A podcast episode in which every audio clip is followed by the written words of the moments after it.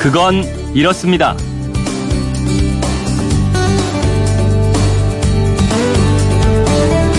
안녕하십니까 오승훈입니다. 우리나라는 3월에 새학년 새학기를 시작합니다. 반면에 미국, 프랑스 등 서양에서는 대부분 9월에 학년을 시작하는데요. 9월부터 새학년이 시작되는 프랑스 학교에서는 학생들이 스마트폰을 비롯한 전자기기를 사용할 수 없게 됩니다. 이유가 뭘까요?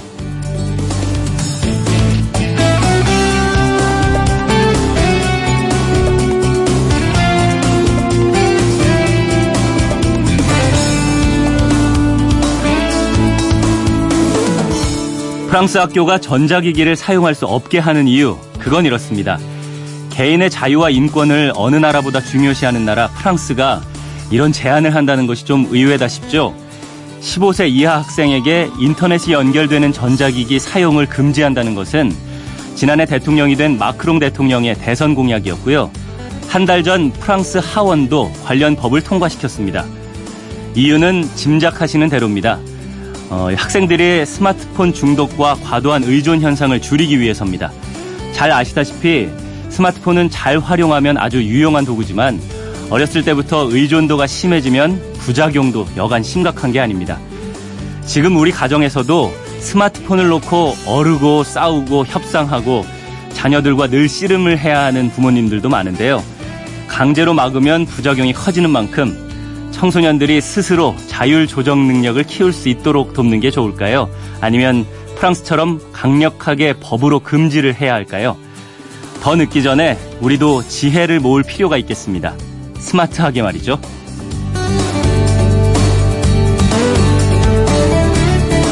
(8월 31일) 금요일 그건 이렇습니다 오승훈입니다 오늘은 노래 한 곡 듣고 시작하죠 찰리 푸스입니다 마빈 게이 Let's Marvin Gaye and get it on. You got the healing that I want. Just like they say it in the song. Until the dawn, let's Marvin Gaye and get it on. We got this king size to ourselves. Don't have to share with no one else. Don't keep your secrets to yourself suit your show and tell.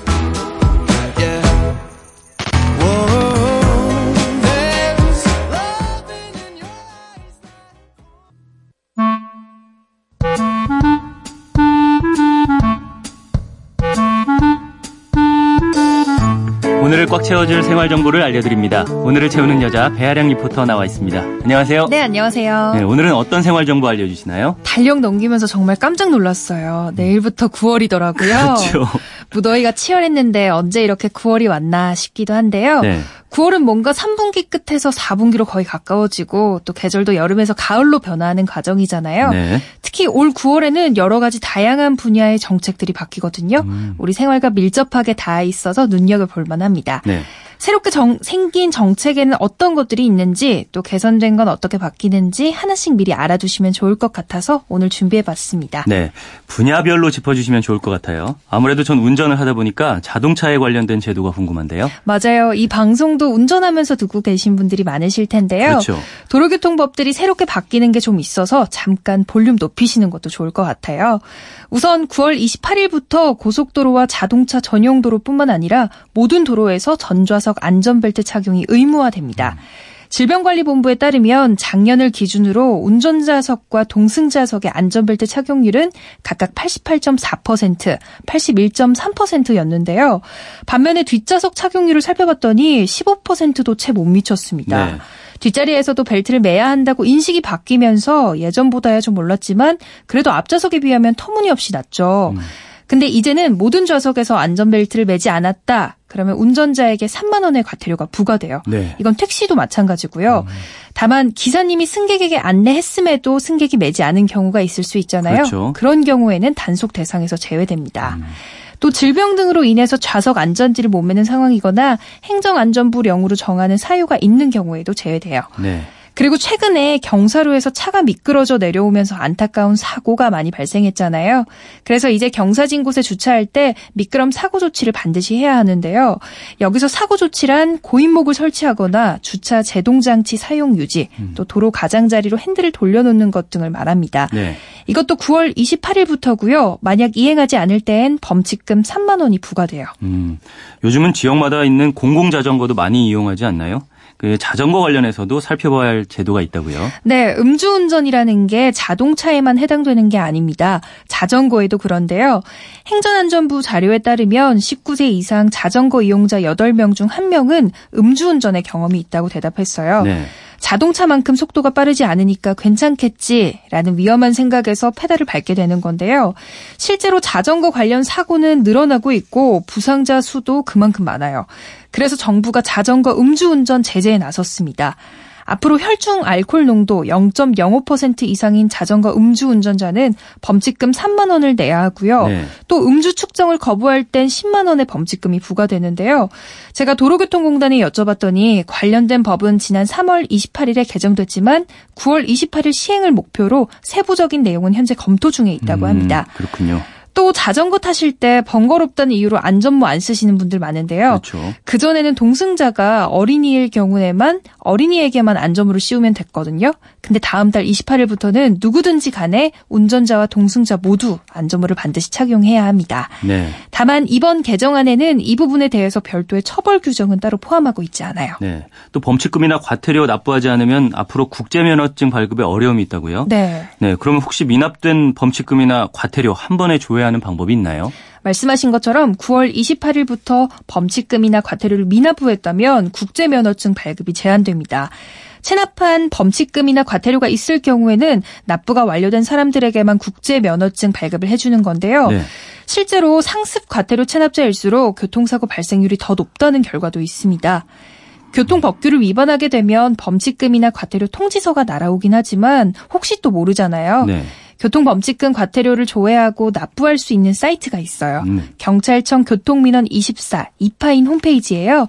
주소는 www.ipain.go.kr이고요. 네. 들어가시면 회원가입 안 하셔도 공인인증서로 바로 로그인하실 수 있습니다. 그럼 미납된 내역을 조회할 수 있을 뿐만 아니라 운전면허 벌정 관리와 단속 내역까지 확인하실 수 있어요. 네. 9월부터 바뀌는 것들 중에 금융제도도 새롭게 바뀌는 것들이 있다고요? 네, 신용회복위원회 채무조정제도에는 개인 워크아웃과 프리워크아웃 제도 두 가지가 있어요. 개인 워크아웃은 연체가 상당 기간 된 채무자가 대상이고요. 프리 워크아웃은 연체 기간이 31일에서 89일 사이로 비교적 짧은 채무자가 그 대상인데요. 네. 이건 원금과 이자를 같이 갚아 나가는 방식이에요. 그래서 처음에 이자율을 2분의 1로 감면 조정해 주는데요. 앞으로는 그걸 2년 동안 잘 갚아 왔다면 거기서 이자율을 다시 20% 감면해 주고요. 또 2년 후에는 20%를 추가로 감면해 줍니다. 네. 이건 9월부터 시행될 예정이에요. 또 비소구 적격 대출이 출시되는데요. 말이 좀 어렵죠. 비소구 청구하지 않겠다라는 음, 뜻이에요. 네. 대출에 대한 책임을 담보물로 한정 짓겠다는 건데요. 만약에 연체금이 있으면 집이 경매로 넘어가잖아요. 음. 근데 집값이 떨어지거나 낙찰 가격이 떨어지면 그걸로도 충당이 안 되는 경우가 생길 수도 있죠. 그렇죠. 지금은 남은 금액을 다 상환을 해야 해요. 근데 이제는 그렇게 되면 그 남은 금액을 청구하지 않고 그대로 채권 채무 관계에 종결이 되는데요. 이 제도 역시 9월 시행을 목표로 하고 있습니다. 네. 9월 28일부터 달라지는 여러 가지 교통 법규들 잘 숙지하셔서 범칙금이나 과태료 무는 일 없게 하셔야겠고요. 금융 정책도 미리 확인해 보시면 도움이 될 것 같습니다.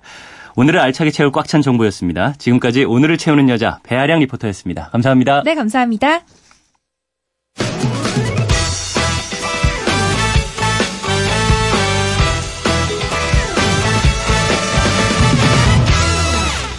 청취자 한 분이 이런 문자를 주셨어요.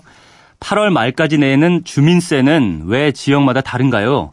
내가 사는 고양시 덕양구는 만 원이고 딸이 사는 땅값 비싼 마포구는 4,800원인데 땅값 싼 내가 사는 동네가 더 싸야 하지 않을까요? 하셨는데요. 주민세 내는 날 오늘까지입니다. 아직 안 내신 분들 꼭 챙기시고요. 오늘까지 내는 주민세는 균등할 주민세입니다. 지방자치단체의 구성원인 주민이 재산이나 소득과 관계없이 납부하는 세금, 1년에 한 번 내는 일종의 회비 같은 거라고 보시면 되는데요. 세금 액수, 세액을 중앙정부가 정하는 게 아니라 각 지방자치단체 의회에서 조례로 정하게 돼 있습니다.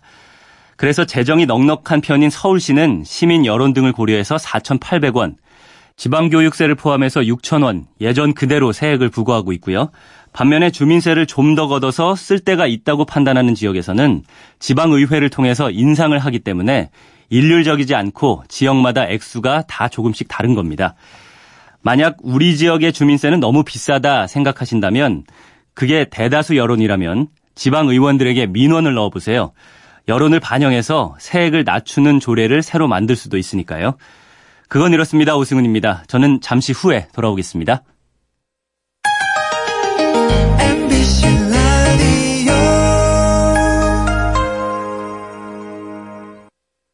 왜라는 말을 다른 나라 사람들은 어떻게 소리낼까요? Why? 세상의 모든 왜라는 궁금증에 대한 대답을 들려드립니다. 궁금증에 대한 가장 친절한 설명서. 그건 이렇습니다.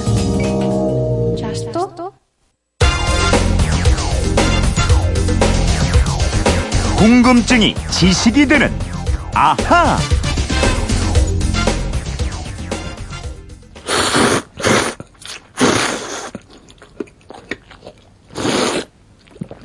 네, 아침부터 군침이 도네요. 이거 무슨 소리인지 아시겠죠?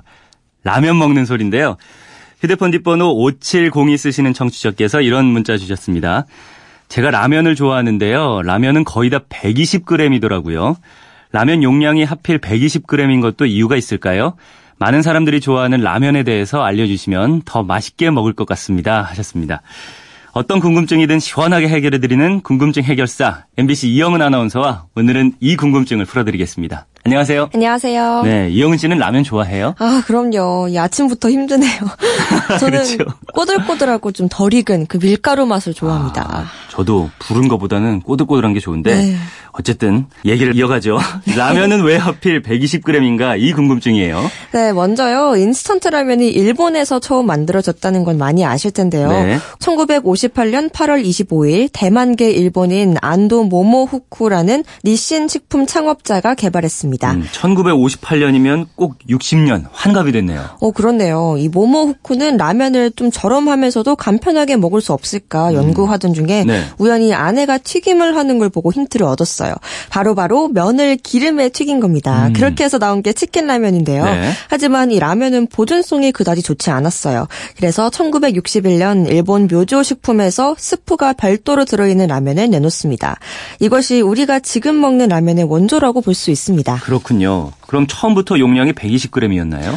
국내에서 라면이 처음 등장한 건 1963년 9월 15일입니다. 네. 삼양식품이 방금 말씀드린 이 묘조식품의 기술을 전수받아서 내놨는데요. 음. 일본 제품을 거의 따라했기 때문에 당시 용량은 일본과 같은 100g이었습니다. 아, 맨 처음에는 100g이었다. 근데 어떻게 120g이 됐죠? 2년 후인 1965년에요. 당시 롯데공업, 지금의 농심이 라면 시장에 뛰어듭니다. 음. 근데 소비자들 사이에서는 이미 라면 하면 삼양라면이라는 인식이 무척 강했어요. 네. 이 인식을 어떻게 바꿀까 고민을 하다가 생각해낸 것이 바로 용량을 20g 더 늘리는 것이었습니다. 아, 후발주자니까 일단 양을 더 주는 것으로 승부하자 그랬네요. 네. 근데 경쟁자가 이렇게 도전을 해오면 가만히 있을 수가 없잖아요. 음. 대응을 해야죠. 네. 그래서 1970년에 삼양식품도 중량을 20g 더 늘렸고요. 1988년에 라면 시장에 진출한 오뚜기도 용량이 120g인 라면을 선보였습니다. 그렇군요. 용량 120g에 대한 궁금증은 풀렸고요. 라면에 대해서 또 많이 하시는 질문이 라면은 왜 그렇게 고불고불하냐 이거예요. 그거는요 라면이 만드는 과정을 보면 됩니다. 밀가루를 비롯한 재료를 섞은 다음에요 끈기가 생기도록 롤러를 이용해서 반죽을 합니다. 음. 이 중국 음식점에서 면을 뽑을 때 반죽을 길게 잡아내려서 내리치잖아요. 그렇죠. 그 과정을 롤러에 맡긴 겁니다. 음, 그렇게 해야 반죽이 쫄깃쫄깃해지잖아요. 맞습니다. 그렇게 쫄깃해진 반죽은 면발을 만드는 제면기에 넣어서 면을 뽑아내는데요. 네. 면을 뽑아내는 속도보다 면을 받아내는 컨베이어 벨트의 속도 속도를 느리게 해놓습니다. 음. 이렇게 하면 라면 특유의 꼬불꼬불한 면발이 만들어지거든요. 아, 면발이 떨어지는 컨베이어 벨트 속도를 느리게 해서 꼬불꼬불하게 한다. 근데, 근데 왜 이 면을 꼬불꼬불하게 만드는 거죠? 이 라면은 면을 증기로 익히고 기름에 튀긴 다음에 말립니다. 이걸 오래 보관하려면요. 면을 기름에 빠르게 튀겨내야 하는데요. 네. 면이 꼬불꼬불하면 수분이 빠르게 날아갈 공간이 생겨요. 음. 이게 첫 번째 이유고요. 또 라면을 끓일 때 이 공간으로 뜨거운 물이 들어가서 빠르게 익는 다는 게 두 번째 음, 이유입니다. 괜히 보기 좋으라고 꼬불꼬불한 게 아니었네요. 네, 여기에 세 번째 이유도 있습니다. 꼬불꼬불하면 면이 쉽게 부서지지 않고요. 어. 설령 부서지더라도 모양이 그렇게 나쁘지는 않아요. 네. 근데 직선으로 뽑아낸 면은 면이 부서졌을 때 상품 가치가 크게 떨어진다고 음. 보는 겁니다. 맞네요. 국수가 그렇잖아요. 부러진 건 사고 싶지 않고. 그렇죠. 그러면 라면 한 봉지에 들어있는 꼬불꼬불한 면발의 길이는 얼마나 되나요? 어, 라면마다 크기 차이가 좀 있지만요. 라면 한 봉지에는 면발이 보통 75가닥 들어있는데요. 어, 네. 이 면발 한 가닥 된 길이는 약 65cm입니다. 음. 그래서 면을 한 줄로 쭉 이으면 약 49m, 대략 50m쯤 됩니다. 아, 우리가 라면 한 개를 먹으면 50m 길이의 라면을 먹는 거네요. 그렇습니다. 면을 먹을 때는 금방 사라져서 잘 몰랐는데 양이 음. 적은 게 아니었어요. 네. 그리고 라면이 맛있긴 하지만요. 몸에는 좋지 않다고 해서 꺼리는 분들도 많잖아요. 많죠. 특히 어린 자녀들한테는 잘 주지 않으려고 하고요. 네. 특히 나트륨이 많이 들어있다고 해서 꺼리는 것 같던데요. 맞습니다. 세계보건기구는요. 성인의 하루 나트륨 섭취량이 2000mg을 넘으면 안 된다고 권고합니다. 음.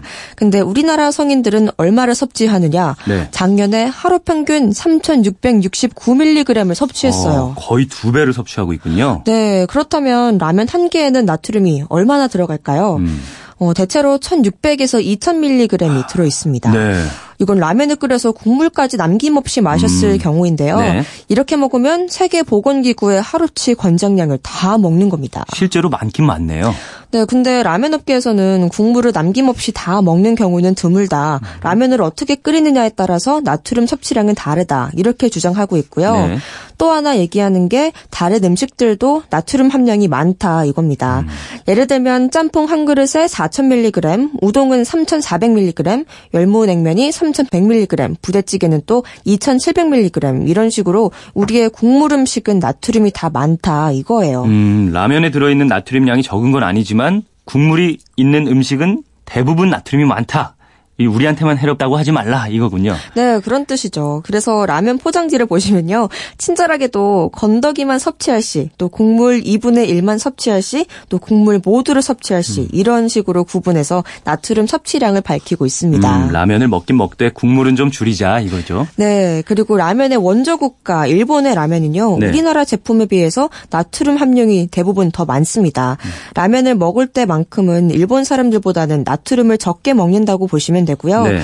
그래도 나트륨 섭취를 줄이려면 라면을 끓일 때 수프는 반만 넣고 고춧가루를 대신 넣으면 좋고요. 네. 또 면을 넣고 끓이다가 우유를 반 컵 정도 오. 넣으면 나트륨을 중화시켜 준다고 합니다. 그렇군요. 스프 대신에 고춧가루를 넣고 아니면 우유를 좀 넣어라. 좋은 팁이네요.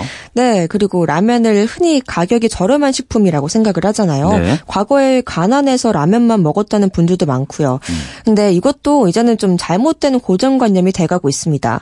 요즘 보면 프리미엄이라는 수식을 붙이면서 라면 가격이 계속 올라가고 있거든요. 그렇더라고요. 편의점 가봤더니 2,000원이 넘는 컵라면이 있어요. 그래서 그런지 라면 시장 규모가 줄었습니다. 지난해 농심, 오뚜기, 삼양식품, 팔도 이런 주요 4개사의 매출 합계가 2조 원 아래로 떨어졌는데요. 네. 경쟁자는 가정 간편식입니다. 음. 집에서 간편하게 해먹을 수 있는 음식이 많이 나오는 영향을 받고 있는 겁니다. 네. 그리고 아직은 봉지라면 판매량이 많지만 편의점 등에서 파는 컵라면의 증가세가 훨씬 큰 것이 음. 지금 국내 라면 시장입니다. 네, 라면에 대한 소소한 궁금증 많이 풀렸고요. 어, 이영은 아나운서, 오늘은 아재 개그 안 해요? 안 하니까 좀 서운하시죠? 네, 네 하겠습니다. 아, 준비했어요? 네, 네, 준비했죠. 많이들 아시는 건데요. 네. 아, 맞히실 것 같은데. 어, 라면하고 참기름이 싸웠어요. 근데 라면이 경찰에 붙잡혀 갔어요. 왜 그랬을까요? 왜 그랬을까요? 왜, 왜 그랬어요? 어, 라면이요. 네. 그거는요, 참기름이 고소해서. 고소했어요, 고소, 참기름이. 고소하지. 아, 고소를 했다고? 네. 또 있습니다. 네. 좀 이어지는 질문인데요. 네. 얼마 있다가 참기름도 붙잡혀갔어요. 음. 그 이유는 또 뭘까요? 왜 붙잡혀갔어요? 좀 시도를 해보세요. 글쎄. 정답은요. 네. 라면이 다 불어서입니다. 라면이 다 불었어요. 라면이 불어서. 네. 예, 이 정도만 예, 하죠. 이 정도만. 네, 알겠습니다. 5702님 궁금증이 좀 풀리셨죠? 준비한 선물 보내드리겠고요.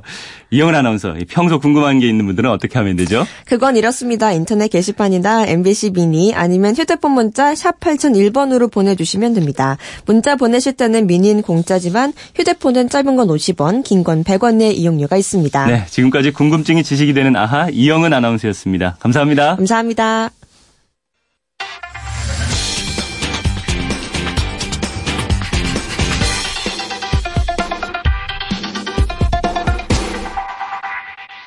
네, 앞에서 라면 얘기를 듣고 나니까 후룩 먹는 국수나 뜨끈한 우동 같은 면 요리 땡기지 않으시나요? 그래서 준비해봤습니다. 궁금한 키워드를 알아보는 키워드 인터뷰 코너. 오늘은 우리가 사랑하는 면을 키워드로 노중은 여행 작가와 이야기 나눠보겠습니다. 안녕하세요. 안녕하세요. 네, 작가님도 면 요리 좋아하시나요? 저는 제 몸의 절반이 네. 메밀가루나 밀가루가 아닐까라고 생각해 본 적이 있을 정도로 네. 뭐 좋아하는 정도가 아니라 광적이에요 좀 음. 집착이 너무 심하고 아, 집착할 정도. 네, 그러니까 뭐라고 할까요? 그러니까 언젠가 이렇게도 얘기해 본 적이 있어요. 음. 만약에 너에게 네. 오직 한 끼만 앞으로 음. 허락이 된다. 뭘 먹을 것이냐? 네. 저는 1초의 주저함도 없이 면이라고 얘기했었어요. 음. 근데 물론 종류는 상관없어요. 뭐 우동, 뭐 잔치국수, 칼국수, 쌀국수 다 좋아해요. 아, 냉면 말할 것도 없고 오 박사님은 저도 면 요리 굉장히 좋아하는데 네. 작가님에 비하니까 내가 별로 좋아하는 게 아닌가 이런 생각이 들 정도인데요. 아, 저 진짜 좋아합니다. 어, 근데 네. 우리나라는 기본적으로 네. 밥이 주식이잖아요. 그렇죠. 네. 그런데 면 요리 싫어하는 사람 못 본 것 같아요. 저도 주변에 잘못 봤고 제가 얼마 전에 굉장히 재밌는 통계를 하나 봤어요. 음. 이게 발음이 좀 어렵긴 한데요. 지난해입니다. 지난해 네. 농림축산식품부와 음. 한국농수산식품 유통공사. 네. 아, 이거 어렵네. 여기서 통계를 하나 발표한 게 있는데, 네. 아, 그러니까 기준은 그러니까 2016년이 되겠죠. 네. 라면을 제외한 면류 시장 현황 보고서라는 음. 통계를 발표한 적이 있습니다. 어, 이런 통계도 있군요. 네, 이거에 따르면 2016년 국민 1인당 우리나라 국민 1인당 연간 면류 소비량이 네. 이거 어떻게 통계를 냈냐면 국내 판매량하고 이제 수입량을 더한 겁니다. 음. 그러니까 1인당 연간 7.7kg의 면류를 소비하는데 네. 이걸 그릇 단위로 한, 환산을 해보니까 예. 한 사람이 69.9그릇. 그러니까 1년에 거의 70그릇. 네. 그러니까 이거 라면 제외한 거예요. 어. 그러니까 5일에 한 번은 저 면을 먹는다는 거고 여기 라면을 포함하면 오, 그렇게 어, 엄청 많, 더 많겠지. 네, 그렇군요. 네. 야, 면 얘기하니까 또 배가 고프려고 하는 것 같은데. 그렇죠. 네. 전국 방방곡곡에 작가님들의 네. 단골집들 네. 있을 거 아니에요. 네네. 네. 저는 뭐 그게 사실은 제 보물 1호가 네. 제 컴퓨터에 저장돼 있는 파일인데요. 네. 거기 한 천 개 넘겠죠? 천 몇백 아. 곳의 이제 식당이 각 지역별로 음. 도시별로 분류가 돼 있어요. 어. 근데 그 중에 정말 국수집이 굉장히 많이 들어가 있고 뭐 분류하는 기준은 따로 없고 아, 제가 좋아하는 걸 이제 모아놓은 건데 음. 물론 아, 그 지방의 고유한 국수들 있잖아요. 네. 예를 들면 뭐 부산의 밀면, 음. 또 전라도 담양은 잔치국수가 아, 멸치국수가 유명하고 네. 아니면 강원도 막국수 이런 것들은 꼭 사실은 넣어 놓기는 하죠. 어. 그거 달라 그러시면 안 돼요? 어 달라고 하, 고 싶은데요. 뭘뭘 이거 주셔야지. 제가 이걸 여쭤보려고 이거를 물어본 건데 몇 개만 소개해 주세요. 그럴까요? 일단 뭐부터 할까요? 너무 많은데. 네. 최근에 뭐, 어, 사실은 최근뿐만 아니라 몇 년 전부터 냉면이 정말 음. 평양냉면이 뭐 광풍을 네. 몰고 왔잖아요. 특히나 올해 또 남북 정상회담이 물려가지고. 그렇죠. 네, 굉장히 인기가 많아졌죠. 우리 저 오하나는 어떻게 좋아하세요? 평양냉면 예를 들면? 굉장히 좋아합니다. 아, 네. 왜 좋아하세요? 맛있잖아요. 그 식감이라고 해야 될까요? 아, 면의. 네, 면의 식감이. 그렇죠. 다른 면이랑은 다른 것 같아요. 좀 다르죠. 네. 네. 근데 예를 들면 그렇게 표현해 보신 적 있어요? 이렇게 평양냉면을 먹으면서 이게 이제 메밀냉면이니까 메밀국수니까 음. 네. 탁 먹으면서 메밀향이 크크한 것 같고 어. 이런 거 그다음에 맛이 좀 담백하고 심심하고 담백하죠. 네. 네. 자 이게요. 어, 물론 오늘 제가 맛집을 소개해드리는 것도 중요하지만 음. 그런 것도 제가 한번 사실 짚어드리고 싶었어요. 네. 일단 과연 평양냉면이 심심한 음식일까? 음. 이게 얼마 전에 일간지에서 네. 국내에 굉장히 유명한 냉면집 수십 곳을 네. 조사를 했습니다. 예. 그 조사 항목 중에는 염도도 있었어요. 짠 음. 정도 국물에. 네. 예. 네, 조사를 해봤더니 집집마다 다르긴 한데 염도가 0.45에서 1.1이 넘는 집이 있는 거예요. 근데 네. 염도가 1.1이면요 김치찌개보다 높고 거의 된장찌개 육박하는 거예요, 사실은. 아 진짜요? 근데 사람들은 왜 이거를 심심하다고 느낄까요? 그래요. 짜다고는 못 느껴봤어요. 그렇죠. 예. 왜냐하면 메밀면이랑 먹기 때문에 그래요. 그리고 음. 국물이 차기 때문에 순간적으로 시원한 게 들어와서 잘 못 느끼는 것 뿐이지 아. 실제 사실은 평양냉면의 염도는 낮은 음식은 아닙니다. 근데 사실. 메밀면이랑 먹으면은 네. 좀짠 게 덜 느껴지는 건 왜 그런 거예요? 메밀면 자체가 슴슴하니까. 아. 메밀면 자체가 거기 뭐 짠 기운을 품고 있지는 않으니까요. 네. 그래서 그런 거고. 그렇군요. 메밀 향은 또 제가 왜 말씀드렸냐면 네. 어, 사실은 냉면에서 메밀 향을 맡기는 거의 사실은 불가능해요. 음. 메밀향이 잘 안 나요. 네. 전 메밀향이 어떤 냄새인지 잘 모르겠어요. 보통 사람들이 구수하다 이렇게 많은 표현들을 하는데 음. 그게 보통 우리가 맞는 그 메밀향이라고 통칭 이야기하는 건 사실은 냉소다 향일 가능성이 많아요. 냉소다가 뭐냐면 음. 면류 계량제 쉽게 말하면 면발 면사리에 네. 윤기하고 탄력을 더하는 첨가물이거든요. 어. 왜냐하면 메밀은 특히 여름에는 향이 잘 안 날 뿐만 아니라 원래 네. 겨울에 주로 많이 먹거든요. 그리고 재분할 때도 음. 재분기가 약간 뜨거워지면 특히나 메밀은 열에 약해서 금방 날아가거든요. 어, 향이 날아가고. 그래서 메밀 향을 맡기 위한 조건은 사실 굉장히 까다로워요. 그래서 네. 그런 약간 뜻밖의 진실이라고나 할까 이런 것도 음. 좀 말씀드리고 싶었고. 네. 뭐 제가 좋아하는 뭐 냉면집이 굉장히 많은데 평양냉면집이 많은데 역시 제가 꼽는 최고봉은 여기 서울 주교동에 있는 이응집. 음. 그러니까 굉장히 오래된 집이고 예. 왜 저는 여기 최고봉으로 꼽냐면 딱 한 가지예요. 맛에 변함이 없다는 거. 어. 사실은 특히 평양냉면 메밀을 다루는 음식처럼 맛의 편차가 계절에 따라서 아주 크기 쉬운데 여기는 뭐 조금 뭐 차이는 있겠죠. 근데 음. 가장 이 집처럼 일관성을 가지고 있는 집을 저는 잘 못 봤고 음. 그리고 일반 그냥 평양냉면도 좋지만 김치말이 냉면이라 그래가지고 면에 김치도 들어가 있고 면사리 밑에 밥이 말아져 있어요. 오 예. 제가 꼽는 사실은 해장 음식 첫 번째 어. 4번 타자 해장계 이승엽. 아, 이승엽 씨 은퇴, 은퇴했구나. 안정환. 안정환 씨는 은퇴했구나. 안정환 씨는 축구잖아요. 네. 아, 사번타자 아니지. 축구 해설계 지금 사번타자잖아요. 그렇죠. 아, 그러네요. 아, 최고잖아요, 안정환. 아, 진짜. 정말 너무 잘 보고 있습니다. 아, 네. 여기 끼워 맞추는 거 너무 잘하시는데. 그렇죠. 네. 아, 이응집. 네네. 여기가 네. 맛이 변함이 없다. 네네. 어, 얼마 전에 네. 칼럼에 보니까 네. 북한의 평양냉면 옥류관을 평가할 때 네. 북한 평양냉면이랑 한국의 평, 남한의 평양냉면이 다른 게 네. 우리는 예전의 맛을 지키려고 노력해 왔다면 뭐 북한은 맞아요. 그 시대에 맞는 냉면을 네. 만들려고 한 것 같다 이렇게 네. 평가한 칼럼도 있더라고요. 그 시대에 맞는다는 이면에는 사실은 음. 언젠가 북한의 메밀 작황이 굉장히 안 좋아진 적이 있었어요. 아. 그래서 사실은 이번에 그 아까 말씀하신 평양을 대표하는 냉면집에 냉면을 가지고 왔는데 우리가 생각한 것보다 굉장히 질겨 보이고 거무튀튀해 보이는 건 음. 메밀 함량이 낮아요. 네. 어, 그 옥류관 같은 경우는 한 40% 정도라고 하더라고요. 그리고 음. 이 북한의 평양냉면이라는 것도 그 주민들의 입맛에 맞춰가지고 사실은 시대에 따라서 네. 많이 바뀌었다고 합니다. 네. 네네. 네. 자, 평양냉면 얘기 주로 했는데 네. 다른 면도 좀 종류가 많잖아요. 아, 너무 많죠. 뭐, 뭐 해야 될까? 예를 들면 우리 고깃집 가면 꼭 이렇게 뭐 냉면이든 뭐 어, 칼국수든 뭐 이렇게 국수 먹잖아요. 막국수. 뭐 막국수도 많이 먹고 네. 거기에 싸먹기도 하고. 예. 그 보통 우리가 요즘 단짠 단짠 이야기를 많이 하는데 저는 보통 이렇게 얘기하거든요. 단, 찬, 단찬. 왜냐면 짠, 짠이 네. 아니고. 네, 왜냐하면 고기의 단백질과 찬 국수. 이 조합도 기가 막히거든요. 맞습니다.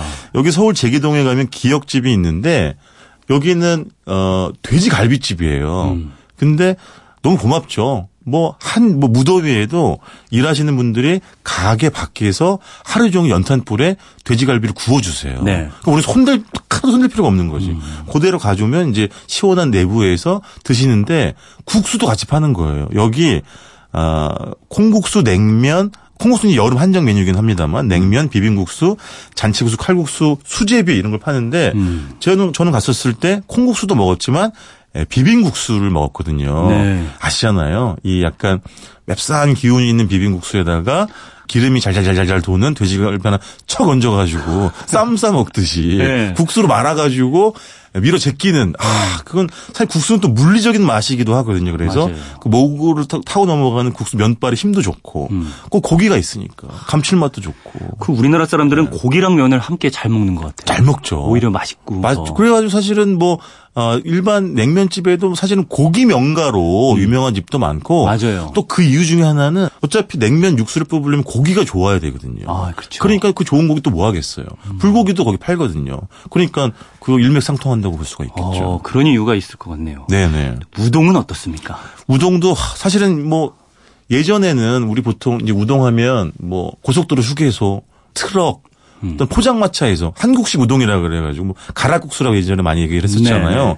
그런 거 기억 많이 나는데 예전하고 이제 일본 우동하고 한국 우동은 거의 차이가 없어진 것 같아요. 왜냐하면 이제 젊은 요리사들이 일본에서 우동 국수 유학을 한 친구들이 굉장히 많아져가지고 네. 한국에 와서 일본식 우동을 제법 제법이 뭐예요? 거의 뭐 능가한다는 음. 집도 있을 만큼 네. 아주 여물지게 말아내는 거죠. 그래서 그런 차이는 많이 없어진 것 같고 네. 제가 소개를 해드리고 싶은 집은 서울 남가저동에 있는 여기도 기역집인데 네. 여기는 일본 분 남자분 혼자 하는 집이에요. 음. 근데 그 식당 간판이 없어요.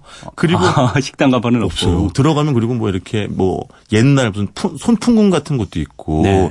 옛날식 느낌이 물씬한 마치 뭐 우리나라나 일본의 시골 간이역에 있을 법한 작은 그런 우동집 느낌이 물씬하는데 음. 여기 가면 국물 우동을 시키면 그 면과 육수 국물의 온도를 선택할 수 있어요. 무슨 말이냐면 음. 찬 국물, 찬 우동, 찬면. 네. 뭐 이렇게 찬면, 뜨거운 국물 이런 것처럼. 음. 근데 이 주인장이 권하는 건 찬찬 커플이에요. 찬 국물 찬면. 그래야지 뭐 상상이 가시죠. 네. 이게 과학적으로 제가 말씀드릴 수 있어요. 이게 뭐 아, 국수 안에 뭐 입자가 어떻게 되고 이거 말씀드릴 수 음. 있지만 예, 제가 과학자가 아니기 때문에 여기까지만 하고 네. 근데 면발이 쫄깃해진다 이거죠. 그래서 왜냐하면 이 우동집이 사누키 우동 일본에서도 시코쿠현을 말하는 건데 음. 가장 면발 쫄깃한 거로 유명한 지역의 우동이거든요. 네. 그 우동의 진수 분수를 이제 그렇게 해야지만 맛볼 수 있다 뭐 이런 거죠. 하, 네. 이 추천 몇 군데를 받아봤는데 네. 아침부터 면 얘기하니까 정말 배가 고프면서 예 빨리 면 먹고 싶다 이런 생각이 또 드네요. 전 지금 제 앞에 국수 한 그릇이 있고 네. 젓가락을 전 이미 들었어요. 그리고 젓가락이 제 몸속으로 밀려들고 있고 음. 나머지 한쪽 면은 이미 아직 그 그릇에 담겨져 있고 음. 예, 면 그릇과 제가 물화일체가 되는 거죠. 아, 너무 먹고 싶습니다. 네 오늘은 네. 노중은 여행 작가와 이야기 나눠봤습니다. 군침 도는 맛있는 정보 나눠주셔서 감사합니다. 고맙습니다. 매달 마지막 날이 되면 시간 참 빠르구나 싶습니다. 이번 8월 한 달 돌아보면 폭염 그리고 태풍, 비, 날씨 참 견디기 힘들었다. 그래서 참 우리 모두 고생 많았다라는 생각이 듭니다. 어, 8월의 마지막 날이자 또 한 주가 끝나가는 금요일입니다. 마무리하실 일들 있다면 잘 마무리하시고요. 어, 오늘 끝곡 박효신의 야생화 보내드리면서 저는 내일 다시 찾아오겠습니다. 지금까지 아나운서 오승훈이었고요. 금요일 아침 모두 힘내십시오.